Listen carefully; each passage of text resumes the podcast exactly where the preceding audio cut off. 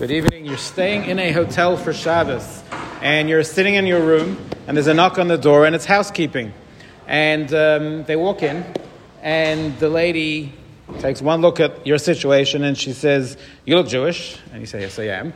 And she says, Well, all the Jews I know, they always leave the light on in the bathroom. And you say, Well, I forgot to, right? So now you have no light.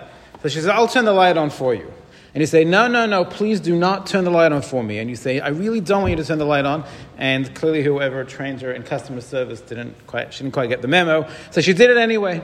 She thinks she's doing you a favor, and you said, No, I don't want you to turn the light on because you don't want the non Jew to do malacha for you.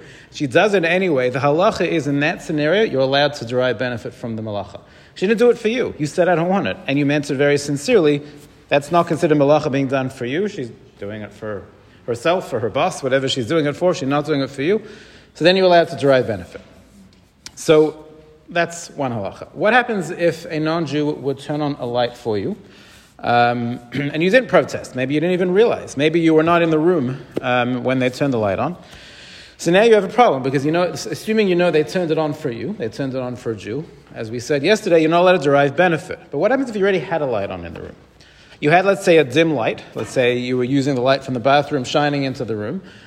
And now she turns on another light. So now you have much more light. So are you allowed to derive benefit from that? So the halacha is yes, you are, because you already have light. You already have light. It's not considered a significant benefit, and therefore you're allowed to derive benefit. However, um, it's going to depend on what you do in the room. So, in other words, you're allowed to derive benefit from the light that she turned on, assuming you're not really getting any new benefit from her turning on that new light. In other words, I could eat my meal in my room with the bathroom light on. That would have been adequate. But now that she turned the second light on, the, the room light, now I can read my Chumash. So I can't read the Chumash because that would be considered direct benefit from the light that she turned on, and I'm not allowed to do that because she turned it on for me. So in other words, I'm, allowed to derive, I'm allowed to derive benefit from the light that she gave me, assuming it's not really helping me all that much because I could have eaten my meal anyway. But a certain type of use where I needed her lights, I couldn't do it with the light that I had on, that would be considered significant benefit and that would be assur. So the shaila is like this what happens if the non Jew turns on? I'm sitting in the room anyway. I didn't leave the AC on. Or I didn't leave the AC on in a way that was particularly comfortable. Um, and she turns on the AC. So, do you say, well, I was in the room anyway, so I'm not really driving much benefit because I could use the room with the AC without the AC? Or do you say, no, until now it was rather stuffy and uncomfortable, and now it's quite comfortable? So, Ramosha paskens that this is not okay. Rav Moshe says, yes, you were in the room anyway, but you were in a unpleasant, sweaty, hot room, and now you're in a very pleasant, cool room. And that is considered a completely different usage of the room. And therefore, a Moshe says it's not okay. If she turns on the AC for you and you needed it, it's not okay.